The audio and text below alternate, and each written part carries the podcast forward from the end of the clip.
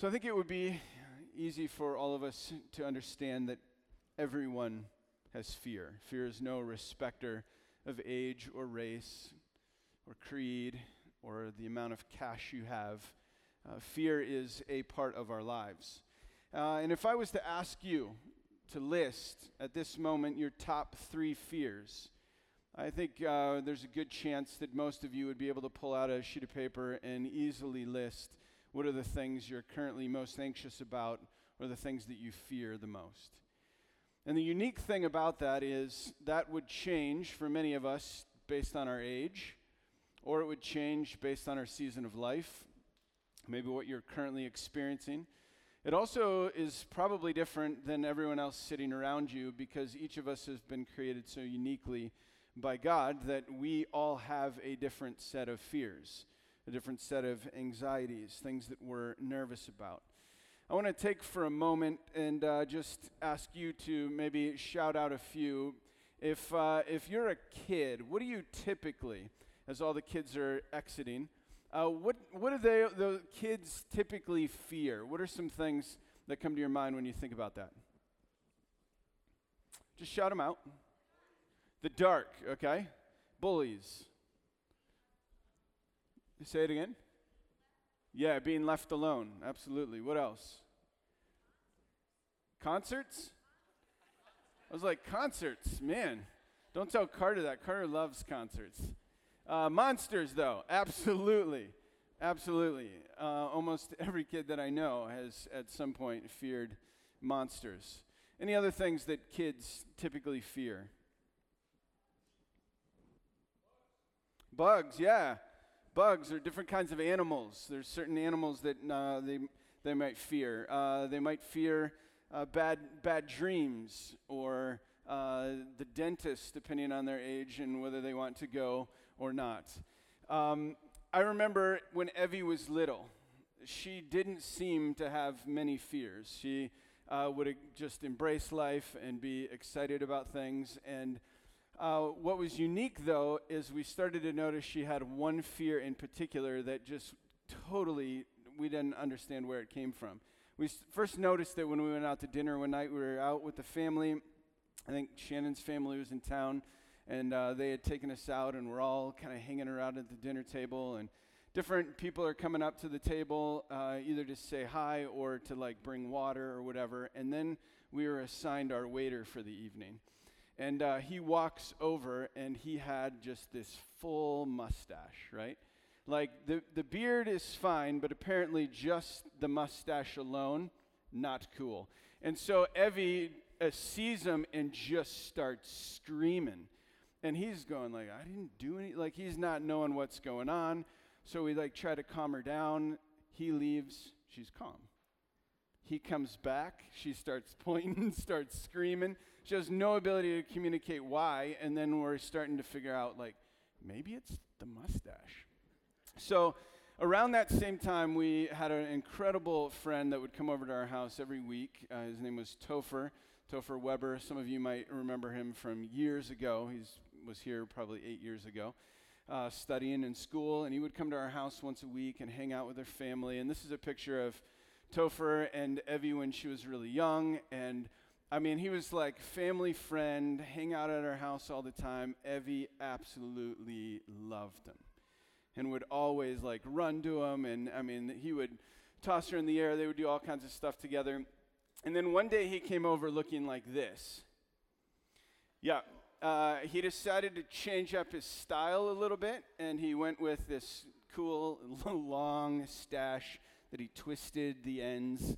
And uh, And I could not find it, but I absolutely have somewhere a picture of him holding her with that facial expression and her looking more like this, just screaming at him and just totally baffled as to who the person is and just like in his face. And then obviously that's what she's looking at which would cause some of us maybe perhaps also to fear it but for some reason, she was scared to death of people with mustaches. Kids have crazy fears. But they don't get any better when you move into being like a teen. What are some things that teens might fear that's a little bit different than kids? Popularity, good. What else? Rejection, good. Girls, yeah? Yeah, for sure. Sometimes that's like way into college and beyond. I mean, you know. Oh, what else? Yeah, fear of missing out. Good. Some, uh, I, looked up online, what are some other fears that teens might have? Exams, their first interview, um, talking to their parents about the birds and the bees. I know some of you probably feared that moment. Other of you are like, I was just waiting for him to, and they never did. And then, I mean, we all have different experiences with that. Uh, obviously, in today's culture, one of the big fears, it has actually made the top 10 list now, is fear of having your phone confiscated or the fear of being detached from social media. Uh, of all of the great fears of life, that is now in the top 10 for teens. What about uh, moving into the college age? What do we say college students primarily fear? Future, yeah. Homework, yeah. Exams, papers, absolutely. Good work, Caleb. What else? Failure. Singleness. Joy, what? Bad grades, yep, good. What else? Switching major, being there for a fifth or sixth year. What else? Finances. Can I actually pay for this? Why am I even doing this? Does what I'm studying even matter? Will I have a job when I graduate? There are probably hundreds of other fears. But then, as we shift further in life, it seems that those fears only expand further.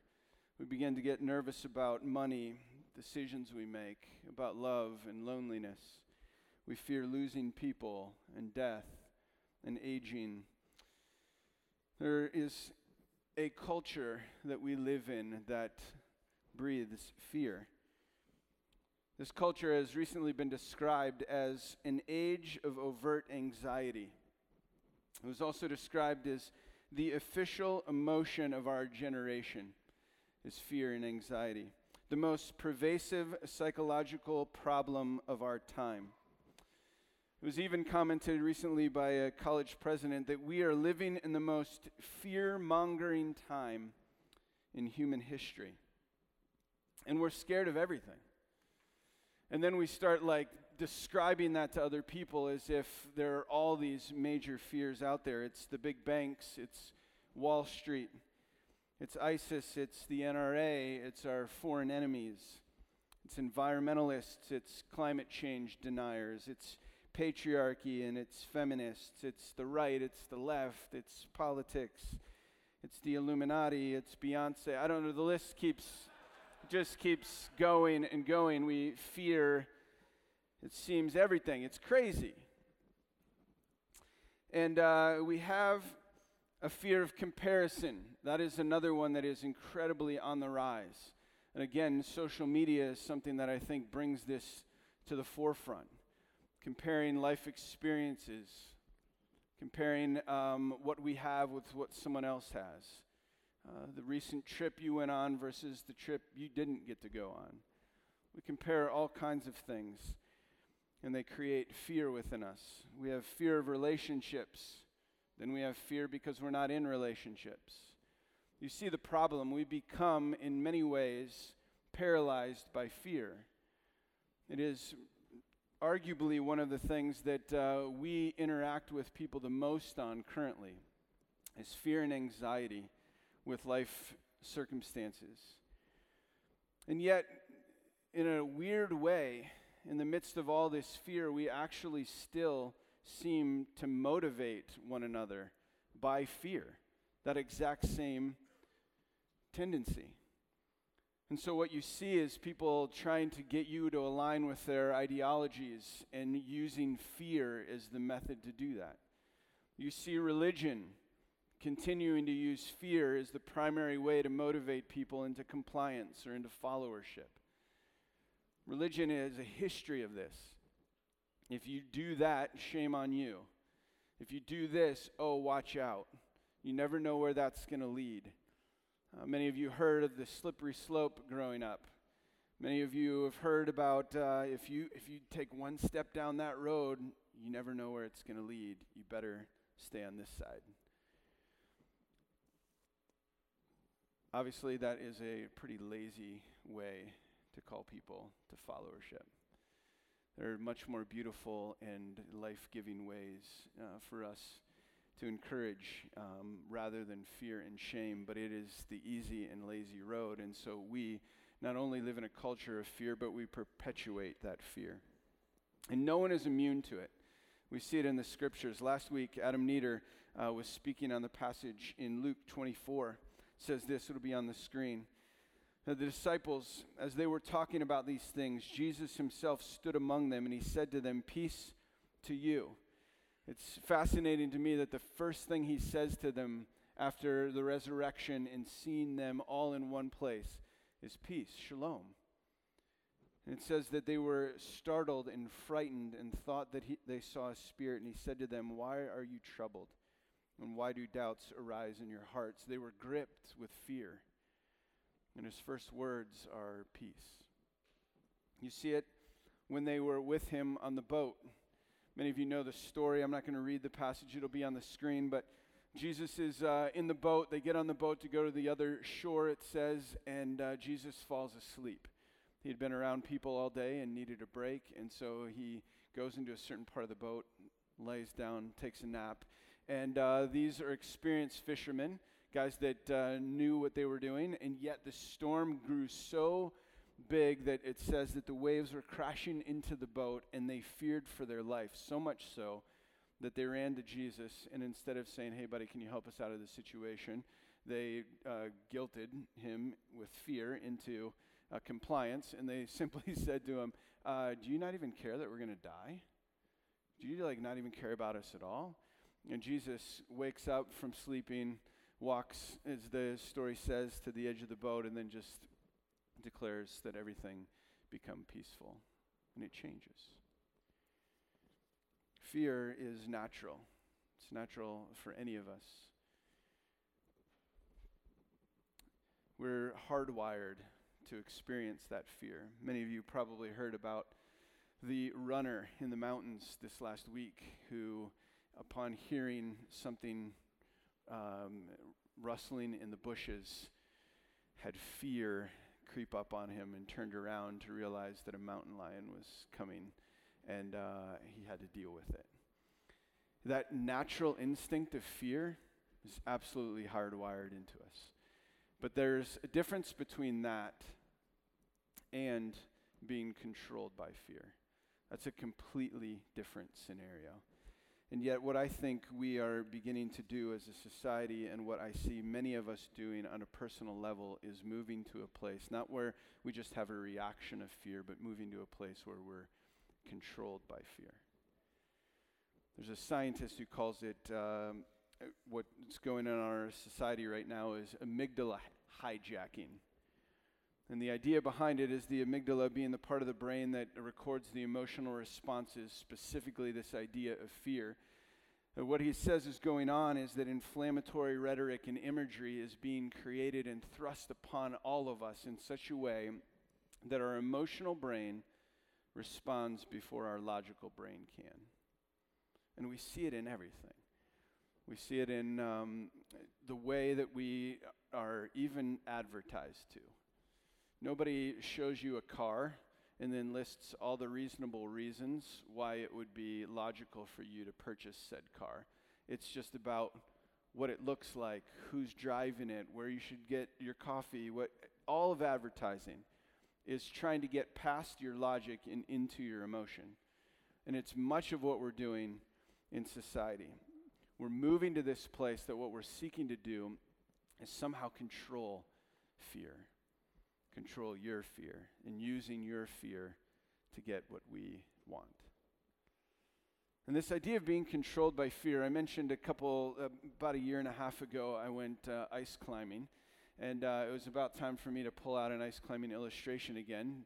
Uh, and uh, so I, it was amazing. It was an incredible experience. Um, I would encourage any of you, if you're with someone skilled, do it. It is amazing.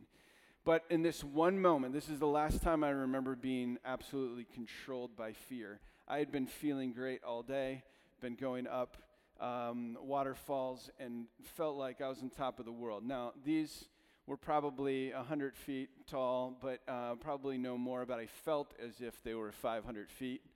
I felt like I was, you know, climbing skyscrapers of ice. It was incredible.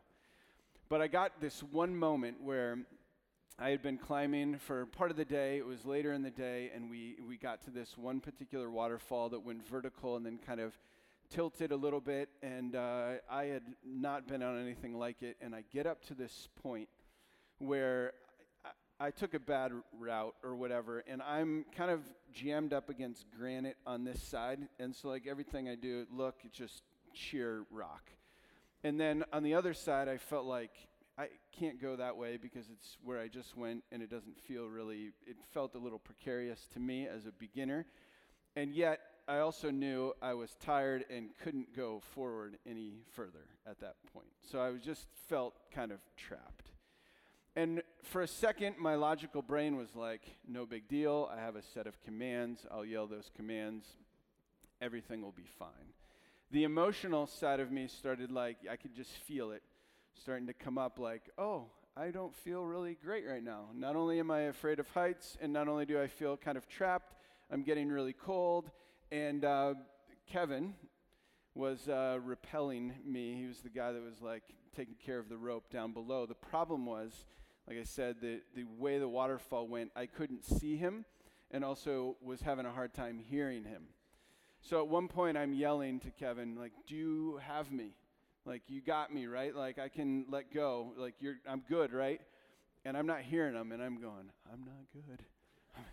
I'm not feeling good at all right now. I, and, and it was that moment of like being gripped with fear. And I see many of us, myself included at times, with a fear that creates an inability to act. You become so paralyzed that you don't know what the next step is and you don't even know if you can take it. You begin to have fear in such a way that it affects what you're willing to do, what you're willing to participate in, what you're willing to accept, what you're willing to strive for. We start buying into an ethic of security rather than an ethic of risk. Instead of being adventurous and faithful and interested in what God is calling us to, we, we retreat. We shrink back. We limit. We create false ceilings. Fear begins to then change our generosity.